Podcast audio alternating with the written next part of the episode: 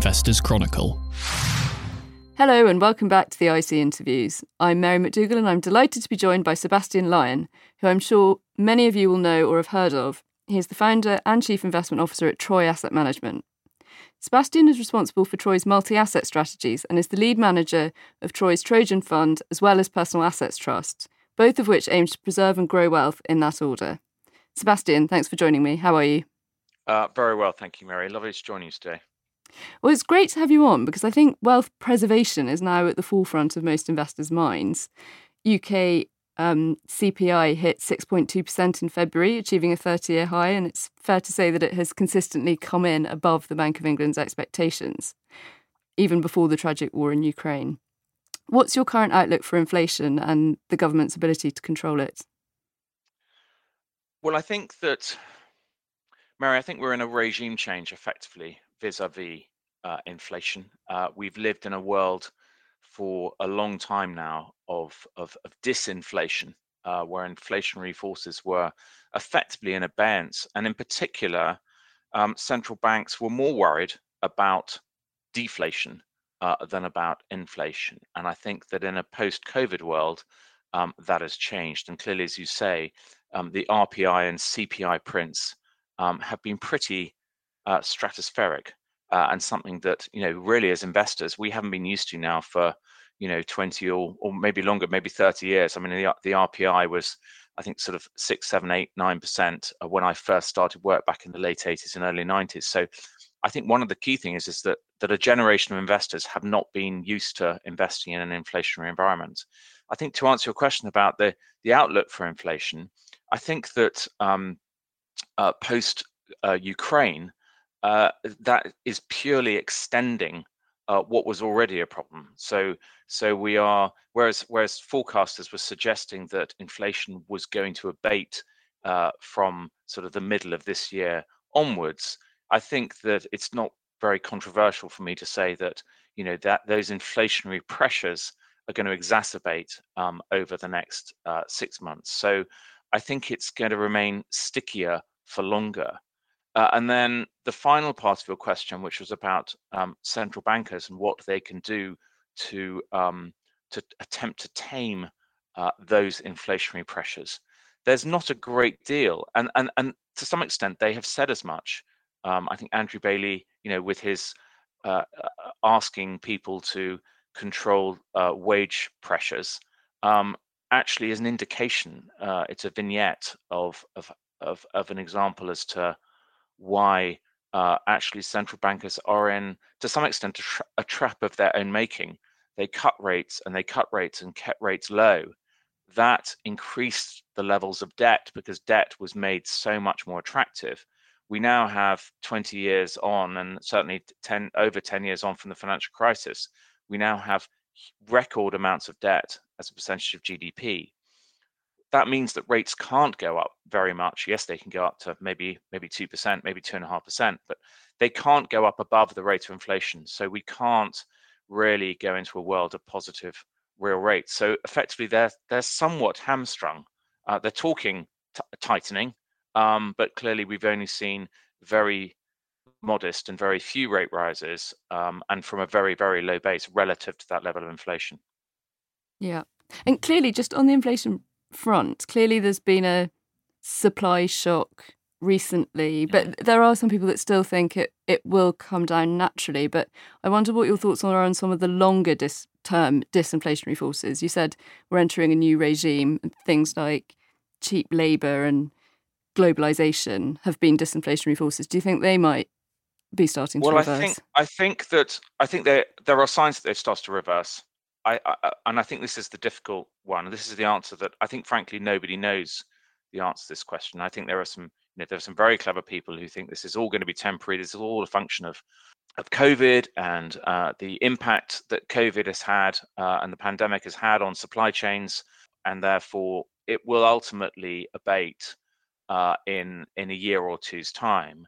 Uh, and there are other uh, similarly smart people who think that we are entering a world where inflation is much more likely to be more volatile because um, those supply chains are likely to be uh, continue to be interrupted, and and the dem- demand forces are different because of uh, the amount of money effectively that was printed during the pandemic, and particularly what has changed since 2020 is that in the past QE was effectively used to stabilize and support asset prices.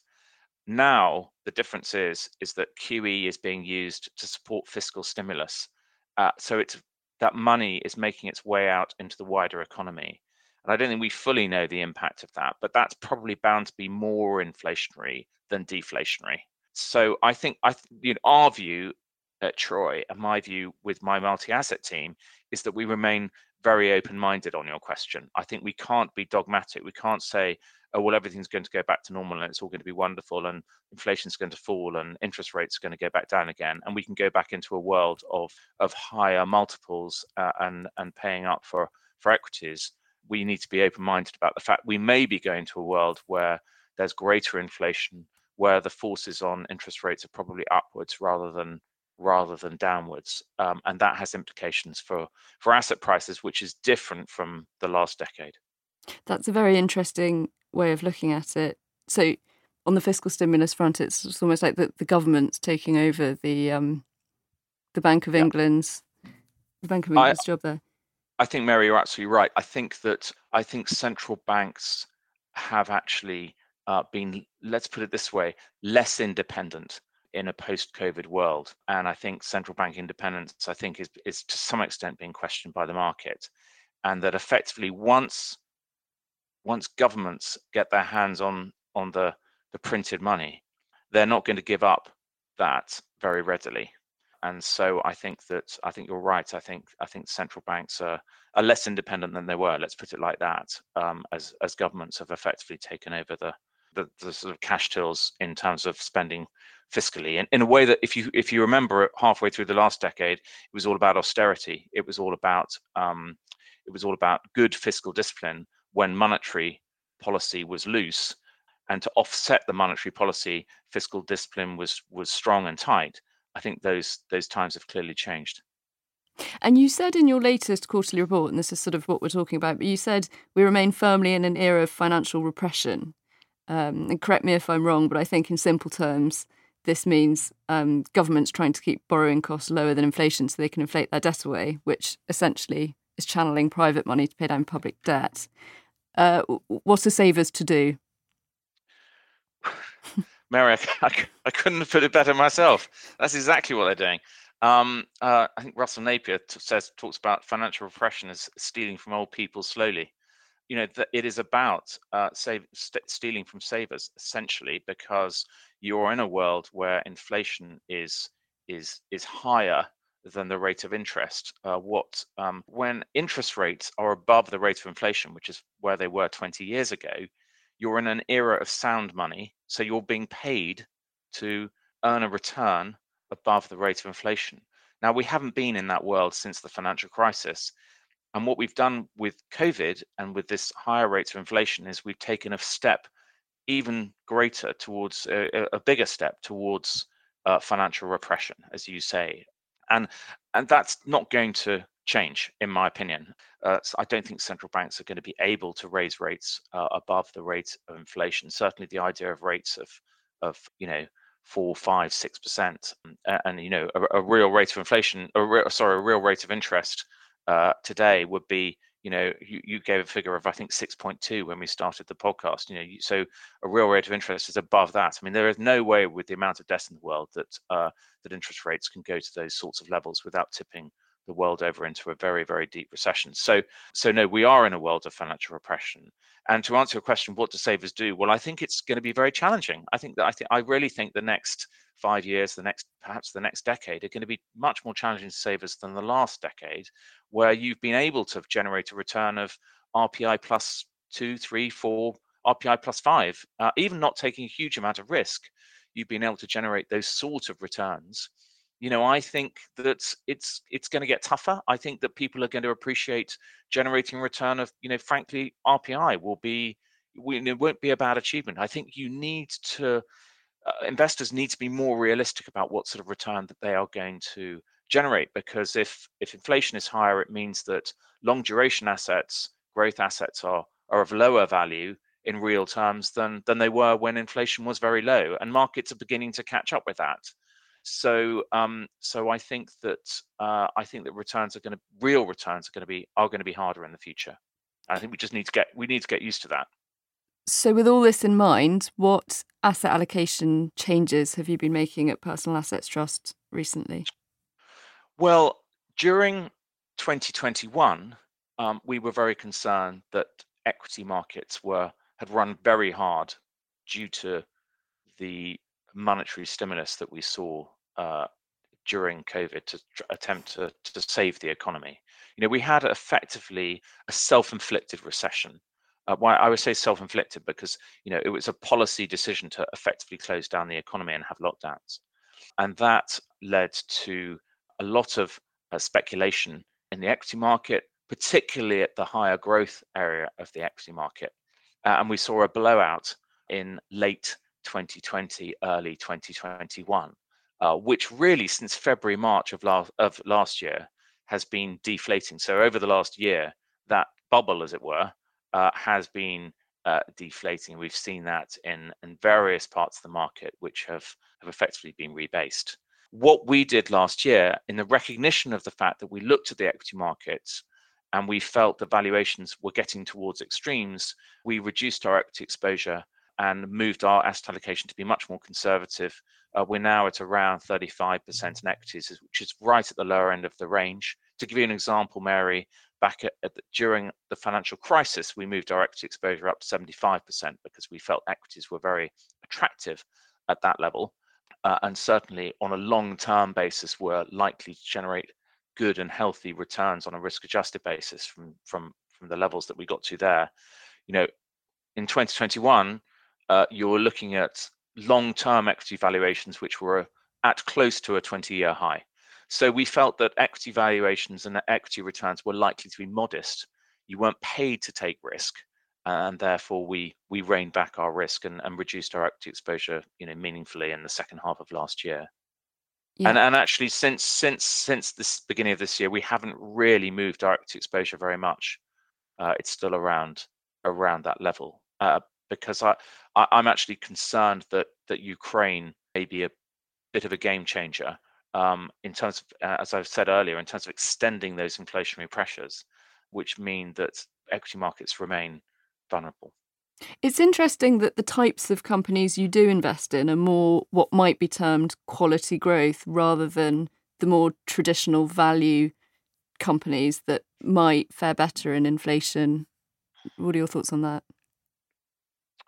Well, I think it's all about your time preference and and how, what a long-term investor you are or not. I think that um, yes, um, deep value has performed uh, better in the, in the very recent past, and the one of the things we've always done at Troy is we've always wanted to own businesses which are which are resilient, uh, which offer growth um, in the long term, that aren't highly cyclical, that aren't sort of feast and famine stocks, if you like, which are very difficult to time. You've got to time those. You've got to buy them well, and you've got to sell them well. And and often, you know, will one one minute we'll be paying large dividends, and the next next minute we'll be slashing their dividends and not paying any dividends at all. We've preferred within our equities to own higher quality equity businesses that are less cyclical, that are more consistent in terms of their profitability, and have long-term track records, and have have management teams that are investing for the long term and for long term growth. But importantly, that we don't overpay for that. And I think that the quality growth area has been an area you've had to be very discerning, whereby you don't want to just run your winners very aggressively and allow multiples to increase. Uh, and, and, one example we have, I mean, you, you're you're you're right in saying, uh, you know, quality growth stock would be something like an alphabet. Alphabet's on about just over 20 times earnings at the moment, maybe 21, 22 times earnings. It's not, you know, by historical standards, by by comparisons with other quality growth stocks, it's not very expensive. And you know, and those those that E is going to grow, so it will grow into that rating very comfortably and be on a teens multiple, if not lower than that, in the years to come. So we can see our way with the stocks that we own where multiples are are going to fall. Whereas I think one needs to be very careful about, and I think the thing that's changed in the last year, 18 months, has been that I think that um, people are looking more carefully at valuations. But what we don't want to do, Mary, is we don't want to compromise on the quality of companies that we own because you know ultimately you know that will that will lead to lead to worse longer term returns but i think that we're coming to an era where actually the sort of businesses that we own you know are probably likely to get cheaper and that will lead us to better longer term equity returns and the ability to increase our equity allocation in the future. But if we suddenly reverse the way that we've invested for the last 20 years and start buying much much lower quality much more highly indebted businesses that are much more cyclical then i think that would that would lead us down a, a road to to trouble further down the line. So um, we don't want to compromise the quality that we own yeah, to timing the market can be seen to be a fool's game. Yeah. Um, it, it looks like from reading your your reports that pricing power is something that you focus on. I wondered what the gross margin is across the equity portion of the portfolio. So so we've looked at this and, and, and the gross margin's been pretty consistent over the last seven or eight years at around 60% on average. So we like businesses that have you know higher returns and uh, have greater pricing power. One of the reasons why we don't like to own highly cyclical businesses is that if you've got a margin of you know a few percent, small movements in your top line, and let's face it, in an inflationary environment, we could have there could be big movements in the top line. Small movements in the in the in the top line in terms of sales are going to affect the bottom line disproportionately. What we want to own is businesses which actually those small movements will not disproportionately affect the profitability. So we don't go from profits to loss within the space of a year or two. These are all businesses that, generally speaking, whatever the weather, will generate strong, positive, high returns on invested capital that can grow their businesses over time. So that's where that's where we prefer, to fish rather than in businesses which are very low margin uh, and are very vulnerable to those very even modest moves uh, in the top line sort of shifts the profitability, you know, very dramatically, and can shift shift it into loss as well, which is clearly what we're we're not looking for. I think for this mandate, you know, there are it's horses for courses, Mary, and um, you know there are there are other managers out there who who are happy to take that volatility. But I think for for personal assets, which is a wealth preservation vehicle, we don't want to take very large equity risk, either from the point of view of companies with high amounts of debt and leverage or or or cyclicality. Yeah, that, that makes sense. It's just just one company I wanted to ask about specifically. Unilever mm. is a big yeah. position, and I imagine it yeah. might have been one of the more disappointing um, in recent years in terms of share price performance. That's very eloquently put. Terry Smith and Julian Robbins have been quite vocally critical of the management in recent months. Yeah. Um, I wondered what your thoughts are and the outlook for the company. Well, this deserves a little bit of history because we first bought into Unilever back in 2004. And actually, it was going through a sort of similar period then as it is now. So we had a, a bit of a margin reset back in 2004. Uh, the company had sort of been over trading a little bit. And as a result, uh, there was a profit sort of rebasing, as it were. And that would provide us with a wonderful long term opportunity to buy into Unilever and so Unilever as a business has generated good long-term returns for us and generated, you know, good dividend growth of of 8%. And we always say if, if you've got a company that's generating that sort of dividend growth, the capital should in theory look after itself. I mean, Unilever today compared to peers is is uh, at about a sort of eight turn PE discount to peers like Nestle and Procter and Gamble. So it's it's it looks very cheap now, I think there there are some reasons for that. One is management issues, which I think partly come down to, frankly, come down to communication, which I think is something that could be resolved. Uh, I think Terry Smith highlighted that. But I think it's also due to actually they had a, a pretty good initial COVID period because their products are things that people need every day. And then as we've come out of COVID, the company has struggled somewhat. And I think that's partly because emerging markets, which is 60% of their business, were always going to be slower to come out of COVID than developed markets like the US and, and the UK. And so we haven't been that surprised that Unilever has been sort of a little bit slow from sort of late 2020 to late 2021. I think there are signs of things turning the corner. I think with when we're holding businesses for 10 or 20 years, we don't want to throw the baby out with the bathwater. I think it is one we're certainly watching very closely to see whether the business can deliver better returns. And you know, it's always under review. All our holdings are under review. But I think that actually for long-term investors, Unilever arguably offers good value today. So we added to it a little bit last year, and and we're it's very much on a watching brief with us. Moving on to bonds, something you added a lot mm. to last year was mm-hmm. your UK T bill exposure. I think it's now 18%. Yeah, wondering why and, and why own T bills over cash? Very, I mean, T bills and cash are one and the same things essentially, except that uh, T-bills are, you know, actually safer than having your cash in the bank. So what we do with our, our cash is if our cash levels grow above a relatively low percentage number, we will put that balance of cash into T-bills temporarily. So that's so it's it's short, they're short term. It's it's up to six month money basically. But the good thing is is that their liquidity, which can all you know, if, if markets are, are weak, uh, we see good value within equity markets, we will we can sell those very very quickly move into move into stocks, move into fixed income, or or into gold or wh- whatever it might be very very quickly. Um, so it wasn't a it's not sort of eh, almost an investment decision. It's just a, a effectively a, a, decision of safety. Which if we've got a large amount of liquidity, we'd rather hold it in T bills rather than in in cash. It's just worth pointing out that when COVID struck in January, February, and March of 2020, we had 30% liquidity in cash or T-bills, most of it in T-bills.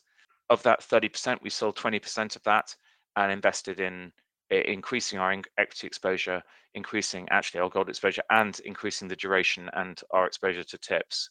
So effectively, uh, that's just uh, the T-bill exposure is is liquidity, which is dry powder.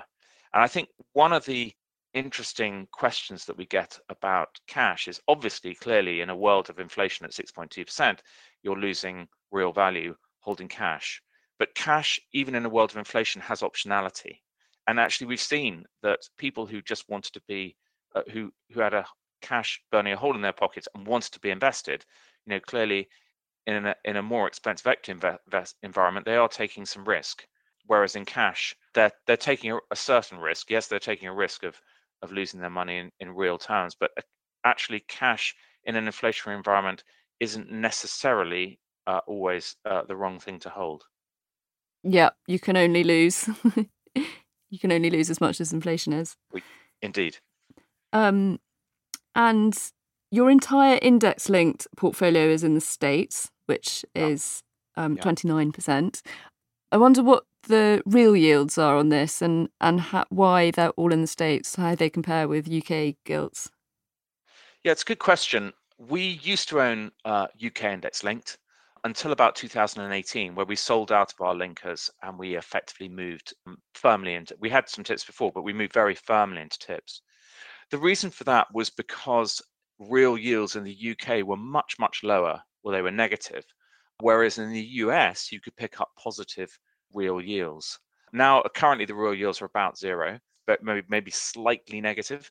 But we still think that when we see positive real yields, that's when we lean in and add to our, our duration. But the UK, which is minus two to three percent real yields compared to the US, is much less good value. So the potential returns there are certainly in real terms are are lower.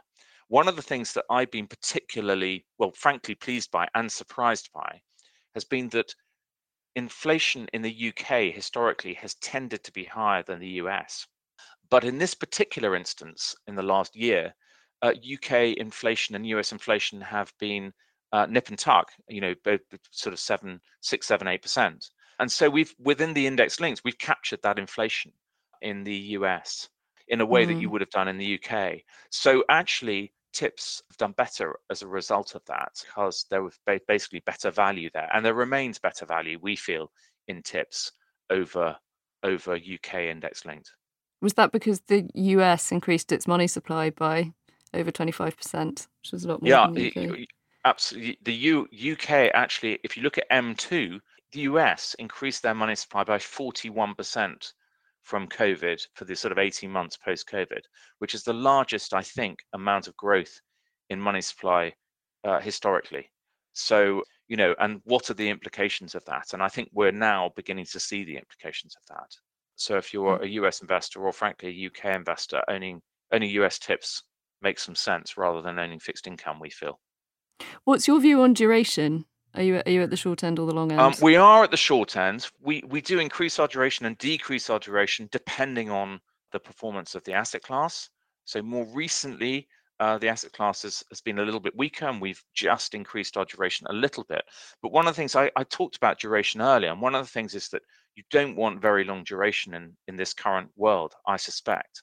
For, and the other thing is, is that we realize that within our equity part of the portfolio, we are taking duration risk. So what we don't want to do is double up and take long duration within our equities and long duration within our bonds. And so actually our duration is relatively short, sort of three, four, five years.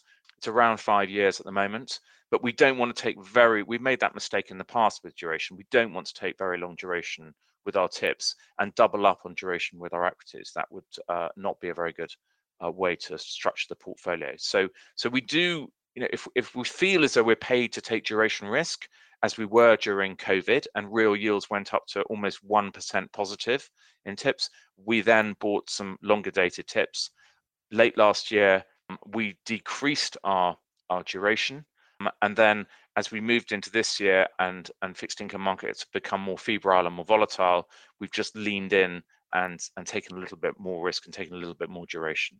But we're That's... quite careful the way that we we manage that. That's interesting because I would have thought if you think that inflation's might run higher than expected and that interest rates are not likely to rise much, then you would be better off at the longer end. Yes, I agree, but I think we just need to and we have been we have at times been at the longer end, but I think we just need to be careful about, you know, our risk budgets and how much risk we're prepared to take in that in that duration area because if you're wrong, then you you'd be hit on your equities and you'd be hit on your on your index on, on your index links as as on your on your tips as well. So I think we do have some 20 year tips. So we do have some exposure to the area that you're talking about, but we we just manage that very carefully. I think in the knowledge you've got to you you've got to expect that you you might be wrong, and so you've got to structure the portfolio. You don't want to structure the portfolio for one particular outcome. That's the that's that's that's the key, I think, in the way that we approach investing. I mean, we didn't know that COVID was coming along. We just we performed well during COVID. We didn't know it was obviously we didn't know Putin was going to invade Ukraine. So we want to structure the portfolio so that when these instances do come along, that perhaps we can use them as opportunities rather than be concerned about drawdowns, excessive drawdowns. No, that that makes perfect sense. I guess it's sort of the point of wealth preservation and multi-asset. Indeed. Gold is an is another part of the portfolio at 11%. How do you expect this to increase and how do you view the relative attraction of bullion and mining shares? Gold is an interesting one. We've held it for a, for a long time now, really since we moved into this negative real interest rate environment. You know, if, if we felt that we were moving into a positive real, estate, real interest rate environment, we would not hold gold. Uh, we don't think we're there at all gold serves a, a number of purposes within the portfolio. Some decide to to use hedging, uh, use um, derivatives. Clearly, there's a, a, high cost there in terms of a, a, price to be paid for hedging your portfolio. What I prefer to do uh, in recent years is to hold gold as that sort of insurance policy, and certainly, with things like Ukraine come along, you know, it it pays out to us when equities and other risk assets are are weaker. In terms of the size of the holding, I think that it's important to have enough that it makes a difference, but not enough that it it it's the tail that wag, wags the dog. So I think between roughly sort of eight and twelve percent feels to me to be the right amount. Uh, you know, and it's not something that's particularly scientific. It's something that we've sort of worked on over the years and felt is the is the right level. And again, you know, when when gold has been weak as it was during COVID, we increased the holding, and uh, and when it was when it was stronger uh, after COVID, you know, we've we've trimmed it a little bit. but we feel as though it's a, a sort of core part of a diversifier of uh, in the portfolio. And effectively, what it's doing is it's insuring us from that that debasing of currency, which is quite clearly ongoing in terms of which you can see within the inflationary numbers. Just on mining, we don't have exposure to to mining directly. It's a lesson that we learned sort of the hard way to some extent. My, the mining gold mining industry is, is very highly cyclical. And also importantly, profitability tends to be not very predictable because to some extent energy is a very large input in mining and so sometimes even though the gold price goes up the profits don't rise because uh, the costs are rising faster than the gold price. So gold mining is notoriously difficult uh, to make money in. Where we prefer to get our equity exposure from gold is in streaming businesses and, and the one that we own is is Franco-Nevada and it's been a very good investment for us over the last four or five years and this is a business rather like an asset manager, really, that effectively has streams or royalties from the gold mining companies.